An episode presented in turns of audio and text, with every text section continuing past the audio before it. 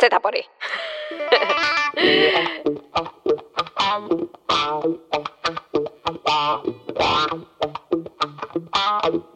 Zetapodi. Meillä itse asiassa oli yhden Demin tubettajan kanssa, Elisa Malikin kanssa, se teki Mehiläisen kanssa semmoisen yhteistyövideo, jossa hän kävi kynekologilla. Ja tämä on semmoinen niin kuin aihe, mikä kiinnostaa ihan valtavasti niin kuin Elisan ja, ja myös niin kuin Demin yleisöjä. Ja tota, se video on saanut ihan valtavasti hyvää palautetta ja silloin yli puoli miljoonaa katselua YouTubessa ja yksi niin kuin Elisankin suosituimpia videoita. Ja se on kaupallinen yhteistyö, mutta et ei siinä millään tavalla niin kuin katsojat tuonut sitä esiin, että jotenkin häiritsisi. Päinvastoin niin kuin koettiin, että hyvä, että tämmöisestä aiheesta puhutaan ja hyvä, että niin kuin puhutaan näin suoraan kynekologikäynnistä.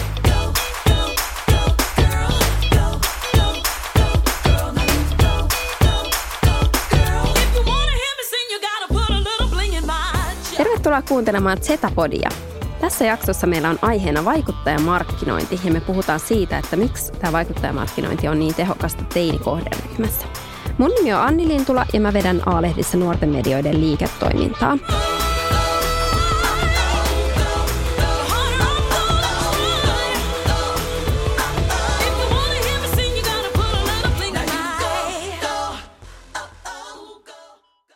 Mulla on vieraana tänään täällä studiossa Jyväskylän yliopiston kauppakorkeakoulun väitöskirjatutkija Hanna Reinikainen.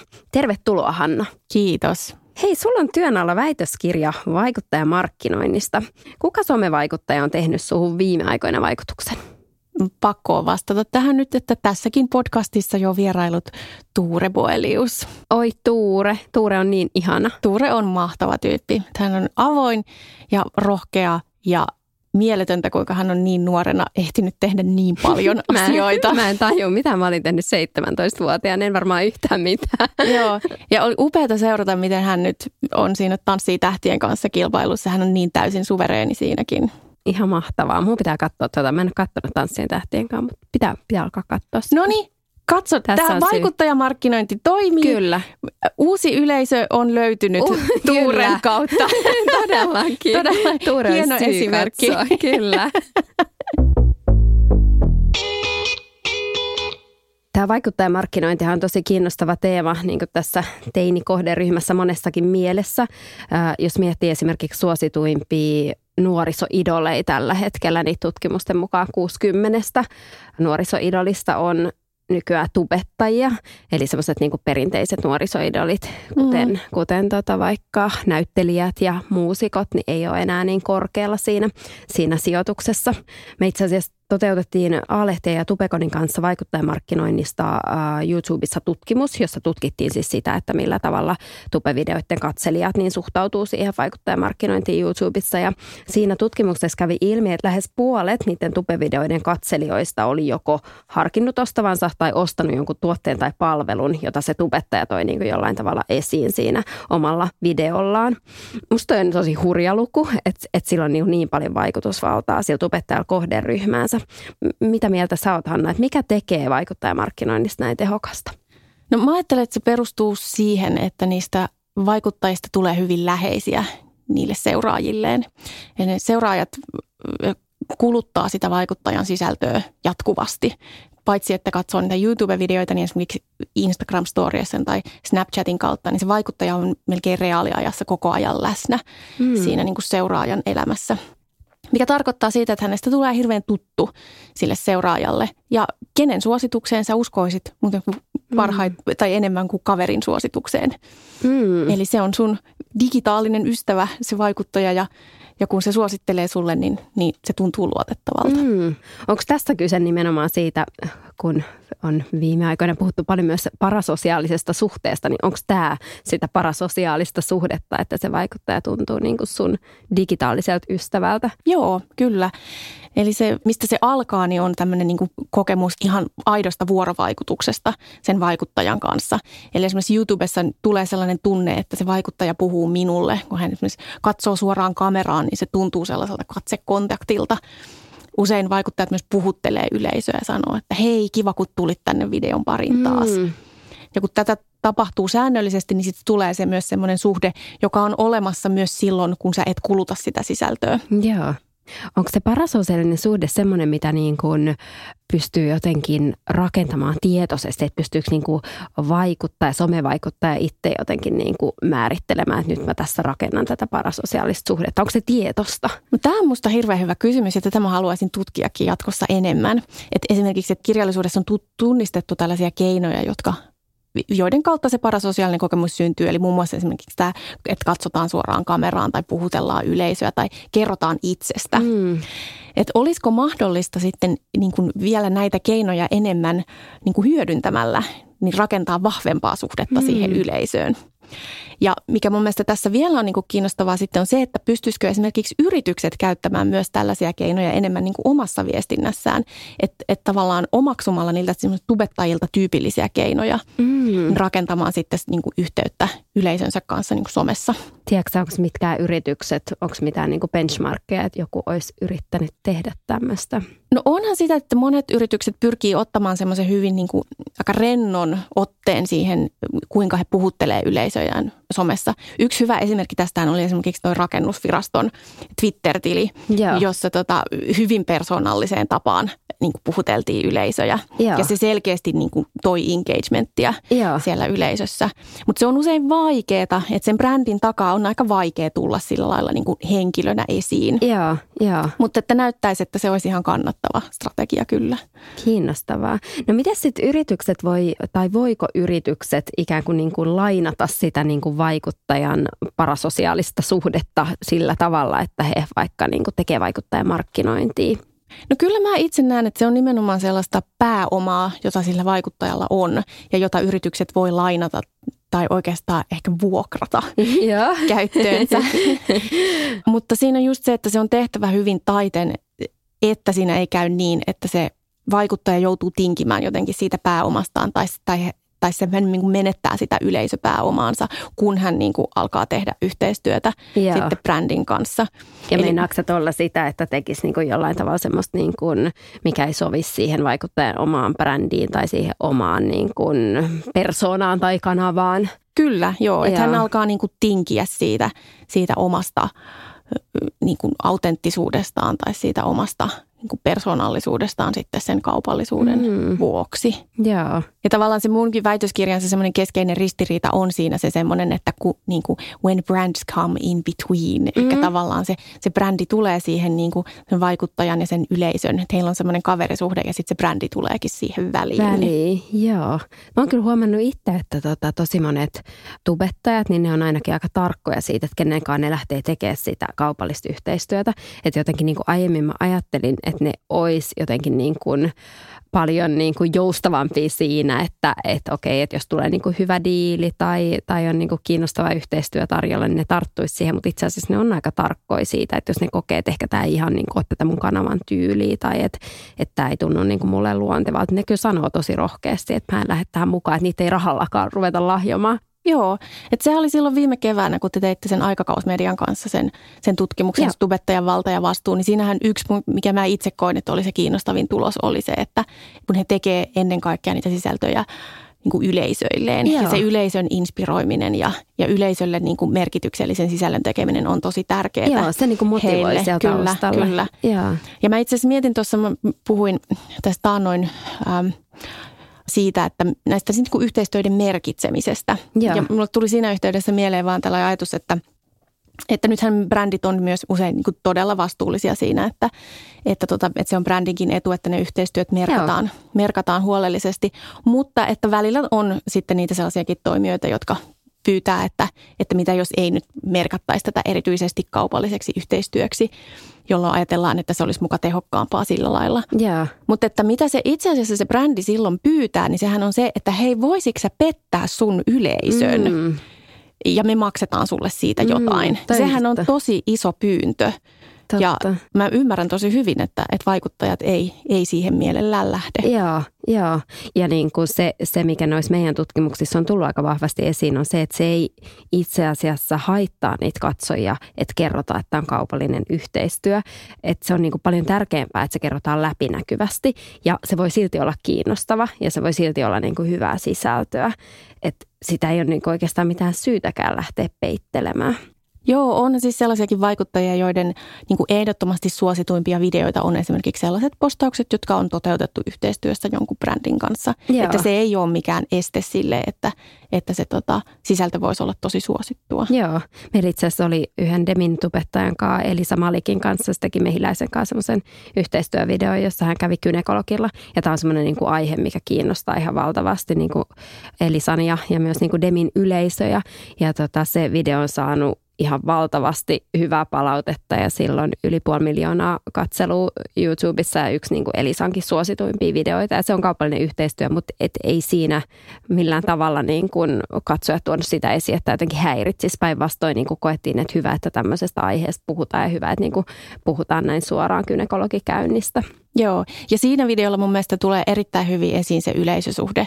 Eli siinä niin kuin yleisö kokee, että, että Elisa on heille tavallaan semmoinen isosisko, joka Joo. auttaa tällaisen niin kuin vaikean asian käsittelyssä ja että häneltä voi kysyä tästä ja, ja samaistutaan siihen, että Elisa on myös tällaisessa samanlaisessa tilanteessa, että hän on nuori nainen, joka, joka tarvitsee tällaista palvelua ja on varmaan monet hirveän kiitollisia siitä, että oikeasti näkee, että, että mitä siellä gynekologin vastaanotolla tapahtuu, Just näin. niin varmasti laskee sitä kynnystä sitten Just näin. käydä itsekin. Nimenomaan. Ja sitten se oli myös mun mielestä kiinnostavaa, että, että kun siis tämä video on, että tässä todellakin niin näytetään mm. se, että hän käy siellä niin kuin gynekologilla. Ja itse asiassa oli kiinnostavaa, kun mä olin, tai kuulin, että miten Elisa kertoi siitä, että miten se oli toteutettu, että hänen poikaystävä oli ollut kanssa yhden kameran kanssa siellä kuvaamassa siellä vastaanotolla. Mutta tota, musta oli myös hauskaa, että se ei mitenkään herättänyt siinä kohderyhmässä semmoista, että mitä, että sä menit gynekologille ja sulla on siellä kamera mukana. Että kukaan ei pitänyt sitä mitenkään niin kuin ihmeellisenä, vaan se oli silleen, että sä käyt gynekologilla ja ja niin kuin teet siitä videoa, että niin kuin kiinnostavaa.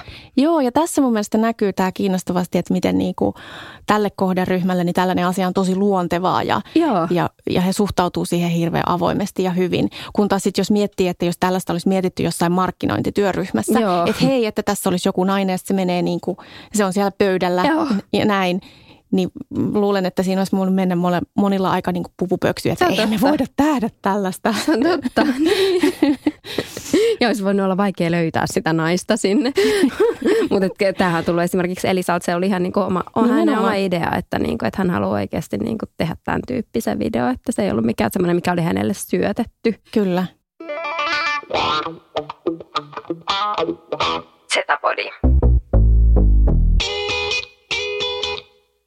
Mä koen itse silleen, että varsinkin niin kuin YouTubessa niin ne katsojat tuntee sen tubettajan, ne tuntee sen jotenkin niin, kuin niin läpikotasin, että siinä myös niin kuin tubettaja voi helpommin tietyllä tavalla jäädä kiinni siitä, että jos se tekee jotain, jotain niin kuin epäaitoa ja ne katsojat niin kuin on saattanut niin kuin seurata sitä monta vuotta ja katsoa kaikki videot ja katsoa ne niin kuin monta kertaa, niin saattaa olla hirveän niin kuin tarkka käsitys siitä, että millainen tyyppi toi on.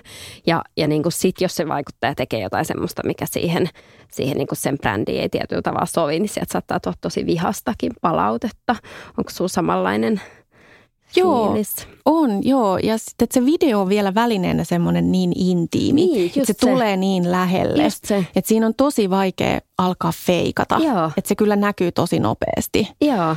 Että jos, mä luulen, että ehkä jossain niin kuin blogissa sellaiset niin kuin, vähän mainosmaisemmat niin kuin sisällöt saattaa mennäkin helpommin läpi. Joo. Mutta se video on vähän semmoinen, että sun katsojana myös vähän niin kuin investoit siihen enemmän. Oh, se on totta.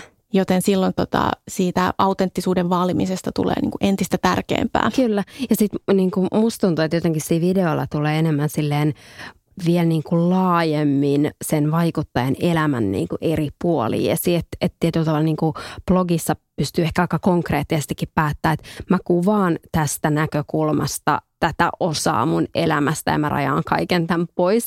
Mutta jotenkin niin kuin YouTubessa, no okei, voitaisiin siinäkin niin kuin päättää, että mä kuvaan nämä videot aina vaan täältä niin kuin mun, mun tota olohuoneesta, mutta jotenkin se on mun mielestä niin kuin paljastavampi. On joo ja usein se, ne videot on jotenkin hyvin paljon arkisempia, että niin jos blogeja lukee, niin niissä usein on semmoisia hyvin valkoisia ja kirkkaita Joo. kuvia ja siistejä pintoja ja näin, mutta usein siellä niin YouTubessa näkyy, että, että siellä tubettajan taustalla saattaa olla niin kuin pyykkiteline tai, tai sitten hän kuvaa vaikka niin kuin tota, keittiössään, niin kuin, että no täällä on nyt näitä tiskejä näin. Ja, eli se on hyvin paljon arkisempaa ja ei semmoista siinä ei ole välttämättä semmoista glamouria ei. kovinkaan paljon. Ei todellakaan. Se oli mulle silloin, kun mä aloin seuraa tubettajien videoita joskus äh, ehkä reilu viisi vuotta sitten, niin se oli mulle vähän niin kuin yllätys ja ehkä niin kuin järkytyskin silleen, että, että okei, että niin kuin joku saattaa oikeasti käynnistää sen kameran silleen, että se herää ja se ei ole katsonut niin kuin peilistä, se ei ole käynyt niin kuin pesemässä hampaita ja puuteroimassa, vaan siinä saattaa olla vähän tai kuolaa poskella ja niin kuin, että ne niin kuin todellakin. Ja, ja jotenkin mä niin kuin teinit, kun ajattelisi, että, että tota teinille hirveän tärkeää jotenkin se, että millaisen mielikuva antaa itsestään, mutta se on jotenkin ihan eri maailma. Miten yritys voisi löytää itselleen tai joku brändi niin voisi löytää itselleen semmoisen niin täydellisen brand matchin ja just oikein vaikuttajan? No tämä on minusta tosi kiinnostava asia sen takia, että koska jos mietitään, että miten brändit on aiemmin tottuneet ostamaan mainostilaa, mm. niin on se, että on ostettu silmäpareja. Mm. Eli tiedetään, että, että kun sä laitat mainoksen tähän, niin se ilmestyy tällöin ja, ja silloin sen näkee näin ja näin monta sataa tuhatta ihmistä. Yeah. Mutta tämä vaikuttajamarkkinointi toimii ihan toisella tavalla. Että, että sä et voi ajatella niinkään sitä, että mikä se on se, niin kuin se reach, vaan sun pitää ajatella nimenomaan, että mikä se on se yleisö, jota sä haluat puhutella. Minkä tyyppistä se on, miten ne toimii. Mm. Ja sitten miettiä sitä, että kuka olisi se sellainen vaikuttaja, jolla olisi tämän tyyppinen yleisö. Ja sitten vielä miettiä se, että mikä se on se semmoinen sisältö, joka siinä sen vaikuttajan kanavassa toimii parhaiten, joka puhuttelee sitä yleisöä. Kiinnostavaa, eli aika monikin asioita pitäisi niin kuin huomioida, eikä vaan niin kuin tuijottaa just jotain sitä, että kuinka paljon se tavoittaa. Vaikka. Nimenomaan, nimenomaan.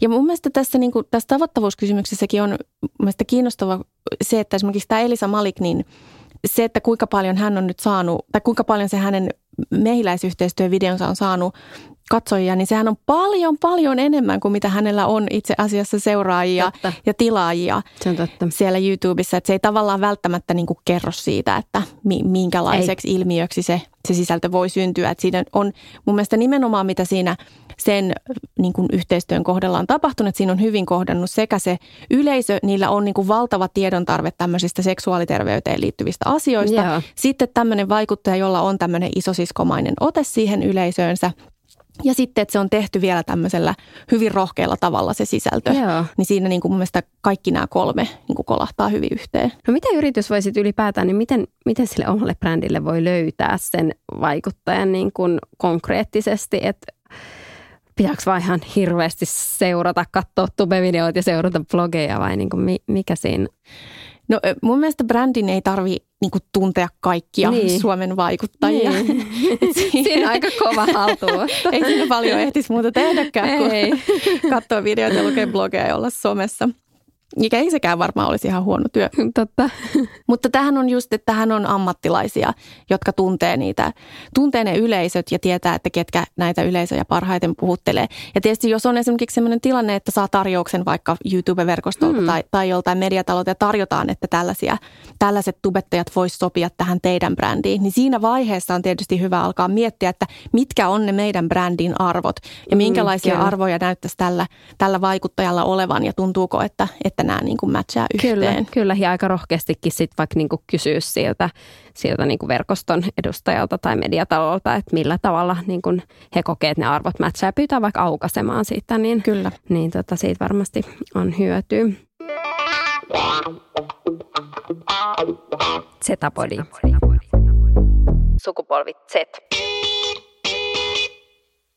Sä mainitsit tuossa aikaisemmin myös, puhuit siitä, niin kuin, että miten tärkeää on myös löytää se niin kuin oikea sisältömuoto, joka toimii siinä, siinä kanavalla. Niin voitko vielä vähän avata, että mitä sä tarkoitat siis sisältömuodolla? No videothan voi olla hirveän erityyppisiä. Että voi olla tämmöisiä niin kuin My Day-videoita, jossa tavallaan kuljetaan sen vaikuttajan mukana se koko päivä. Tai sitten esimerkiksi Joo. tämmöisiä haule-videoita, joissa, joissa se vaikuttaja käy läpi, niin kuin, mitä kaikkea silloin nyt verkkokaupasta tullutkaan ja esittelee niitä päällään ja, ja tämän tyyppisiä. Tai sitten tämmöisiä Q&A eli kysymys-vastauspostauksia tai erilaisia, niin miettiä sitten, että mikä on se niin kuin tälle vaikuttajalle tyypillinen, minkälaisia sisältöjä hän yleensä tekee ja miten se brändi voisi mm. niin kuin mm. sitten luontevasti olla niin kuin tällaisessa mukana. Että tässä mehiläinen hän oli toinenkin vaikuttaja mukana, joka teki tämmöisen niin kuin kysymys-vastaus-videon, jossa oli nimenomaan sitä, että hän oli pyytänyt, että nämä niin kuin seuraajat lähettää kysymyksiä gynekologilla käynnistä ja hän sitten pyrki vastaamaan niihin. Joo.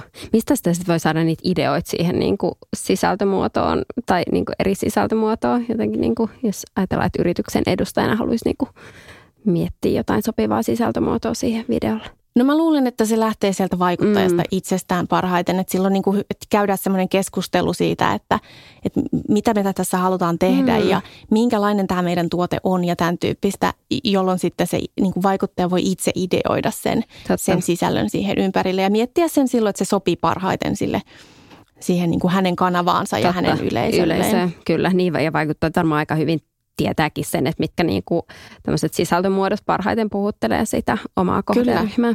Tämä oli itse asiassa kiinnostava siinä Tupekoniaa-lehtien tutkimuksessa, kun me kysyttiin sitä, että että minkälaisia kaupallisia yhteistyömuotoja, että millaisia sisältömuotoja yleisö haluaa nähdä, niin tota, siellä nousi siellä nous näitä My Day-videot ja Q&A ja sitten nämä haul-videot.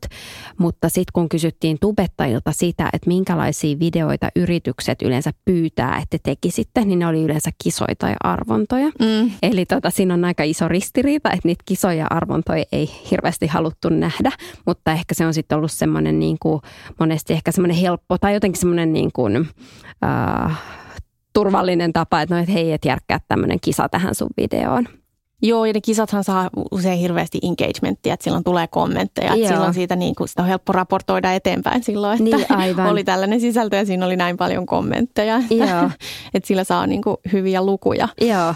Mutta tämä oli aika kiinnostavaa. Meillä oli yksi pro-gradututkielma valmistu tuossa keväällä, jossa – oli haastateltu toisaalta niin kuin brändien edustajia ja toisaalta sitten tubettajia Joo. siitä, että minkälaisilla niin kuin strategioilla he lähtee yleensä tämmöiseen kaupalliseen yhteistyöhön. Joo. Se oli tosi kiinnostavaa, kun tarkastelisit siinä, että, että mitä niin kuin, ähm, niin kuin yritykset tavoittelee tästä yhteistyöstä, niin se oli niin kuin, että niin kuin taloudellisia hyötyjä, lisää myyntiä, lisää näkyvyyttä ja tämän tyyppisiä yeah. asioita. Ja sitten taas niin kuin näillä vaikuttajilla oli totta kai heillä oli niin kuin se taloudellinen hyöty, että, mm.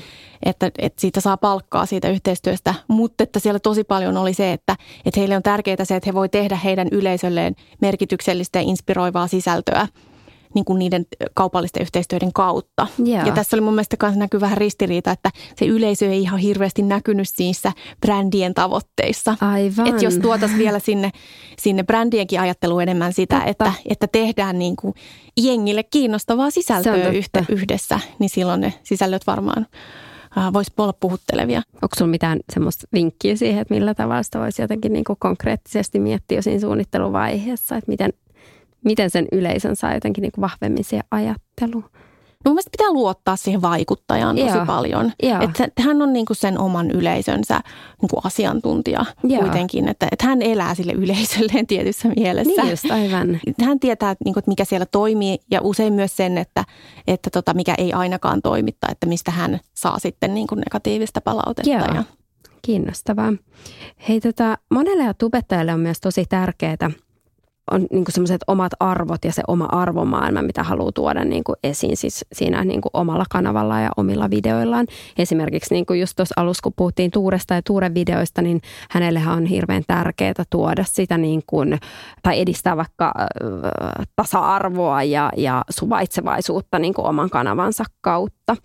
Koetko että myös yritykset voisi jollain tavalla vahvemmin tuoda sitä niin kuin omaa arvopohjaansa esiin vaikuttajamarkkinoinnin avulla? Kyllä mä uskon. Nyt esimerkiksi tuo Unileverin äh, Euroopan johtaja oli nyt käymässä Suomessa tässä oliko kuukausi sitten Joo. suurin piirtein. Hän puhuu paljon siinä niin kuin Hesarin haastattelussa siitä, että heillä Unileverillä on se, että jokaisella tuotteella pitää olla niin kuin myös joku linkki joko niin kuin ympäristöön tai yhteiskuntaan. Eli sillä pitää olla jotain muutakin merkitystä sille kuluttajalle kuin vaan se, että että, että sitä käytetään siihen te- tarkoitukseen, mihin se on tehty. Ja. ja mä näen, että se, minkä takia he on ottanut tämän, että he näkee sen, että, että tämä tuleva sukupolvi on ihan toisella tavalla kiinnostunut niin kuin esimerkiksi ilmastonmuutoksesta tai ja. tasa-arvosta tai ihmisoikeuksista. Just näin. Ja mun mielestä silloin sitä ei voi jättää niin kuin vaikuttajamarkkinoinnissa huomioimatta. Ja varmaan voi myös herättää niin kuin puolesta ja vastaan tietyllä tavalla, että, että niin kuin vahvoja tunnereaktioita. Joo, ja se, että jos sä haluat herättää positiivista, niin sä väistämättä herätät myös negatiivisia fiiliksiä, että jos sä teet sen kunnolla, Joo. että sä et voi saada pelkästään hyvää, että, Totta. että siitä tulee kyllä vähän usein sitten kritiikkiäkin, mutta että se pitää vaan, vaan kestää. Joo, joo. Ja mä vielä sanoisin tuosta, että, että vaikuttajamarkkinoinnissa tämä merkityksellisyys, että jos on tämmöinen niin kuin vastuullisuusviesti mukana siinä, niin mä uskon, että siihen on se vaikuttaja helpompi saada silloin myös mukaan. Mm, totta. Eli hän myös ajattelee sitä, että, sen, että tämän pitää olla niin kuin yleisölle merkityksellistä. Joo, joo. Että jos siinä on joku ulottuvuus, tämmöinen, joka liittyy vaikka nyt sitten seksuaaliterveyteen tai, niin kuin, tai sitten tasa-arvoon tai muuhun tällaiseen, niin, Se on ihan totta. niin kyllä se on sitten sille vaikuttajalle helpompi yhteistyö. Joo. Puhutaan vielä vähän tuosta vaikuttajamarkkinoinnin mit- tuloksien mittaamisesta. Monesti kuulee puhuttavan semmoisesta, että, niin kuin, että vaikuttajamarkkinointi on hirveän vaikea mitata. Niin millaisiin mittareihin sä oot törmännyt tässä vaikuttajamarkkinoinnissa? No mä ajattelen siitä mittaamisesta itse niin, että se on vähän jokaisen brändin oma asia laatia ne mittarit Mm. sellaisiksi, että ne vastaa niitä juuri heidän omia tavoitteitaan. Et se on vähän vaikea sanoa ulkopuolelta, että, että tota, mitatkaa tätä, jos itse asiassa tavoite on ollut jotain ihan muuta. Joo. Mutta toinen, mitä mä tässä niinku olen nyt myös miettinyt, niin on se, että, että siitä mittaamisesta tulisi myös helpompaa silloin, kun kiinnitetään isompi huomio nimenomaan siihen yleisöön. Mm. Eli sen miettimällä tarkkaan sen, että mikä se kohderyhmä on ja miten he toimii ja miten heidän halutaan toimivan jatkossa. Joo. Niin silloin päästään niin kuin paremmin käsiksi vielä siihen mittaamiseen, että kuinka se, mitä me mitataan ja, ja miten. Joo. Minkälaisiin mittareihin sä oot törmännyt, että ainahan voi niinku seurata sitä perinteistä, niinku, että kuinka paljon vaikka joku video sai katsojia tai sit voi varmaan seurata jotain kommenttien määrää. Tuleeko sulle mieleen?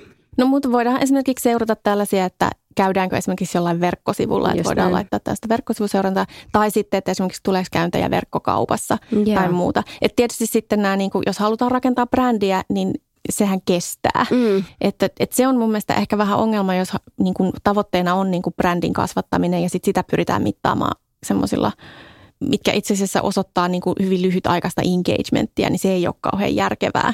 Totta. Ja sitten se olisi tietenkin tärkeää, että, että olisi sellaiset mittarit, joiden perusteella voisi tehdä niitä päätelmiä, että onnistuttiinko me tässä vai eikö me onnistuttu tässä. Kyllä. Että pystyy sitten niin kuin Joo. myös sitä tekemistä peilaamaan siihen. Mikä olisi sellainen asia, jonka kuuntelija voisi tehdä jo tänään, jos hän haluaa ymmärtää, mistä tässä vaikuttajamarkkinoinnissa on kyse? No mä luulen, että niiden sisältö, vaikuttajien sisältöjen niin kuin katsomisen ja kuluttamisen lisäksi niin kannattaa kiinnittää huomiota niihin yleisön kommentteihin. Mm. Ja siihen se on tosi kiinnostavaa, että mitä siellä kommenttibokseissa tapahtuu.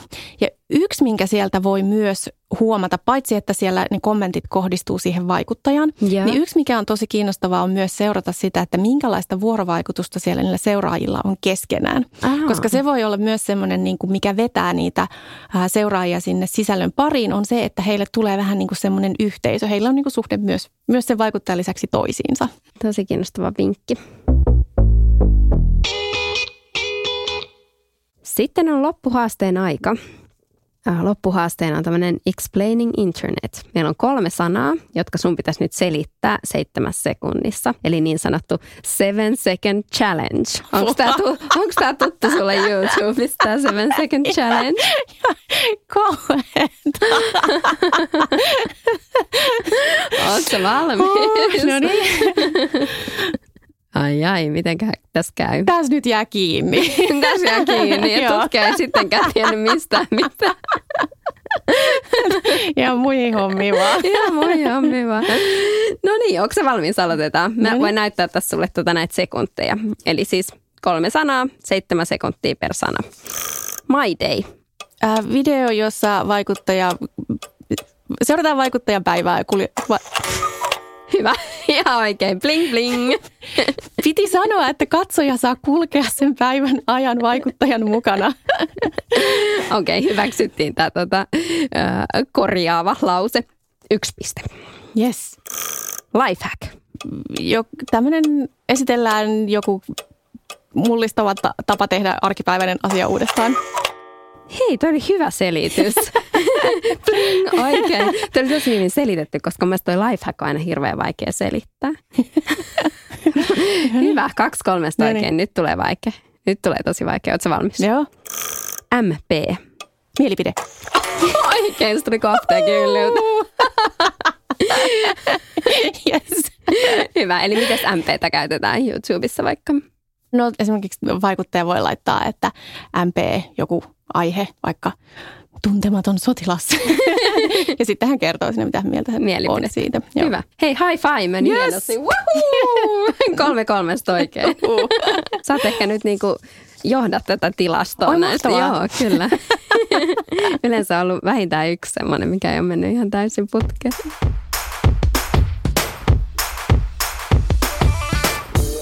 Kiitos Anna keskustelusta. Oli ihan superkiinnostavaa jutella sunkaan vaikuttajamarkkinoinnista ja tästä olisi voinut jatkaa vaikka kuinka. Mutta tota, mä päästän sut työstämään sun väitöskirjaa. ja tota, siinä me varmasti saadaan sitten kuulla lisää mahtavia vinkkejä ja, ja näkökulmia vaikuttajamarkkinointiin. Kiitos.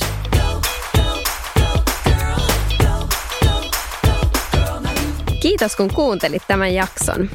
Tilaat Zetapodin, niin saat kaikki jaksot heti kuunneltaviksi. Zetapodin löytää Apple-podcasteista, Spotifysta ja kaikista muista podcast-palveluista. Kuullaan taas.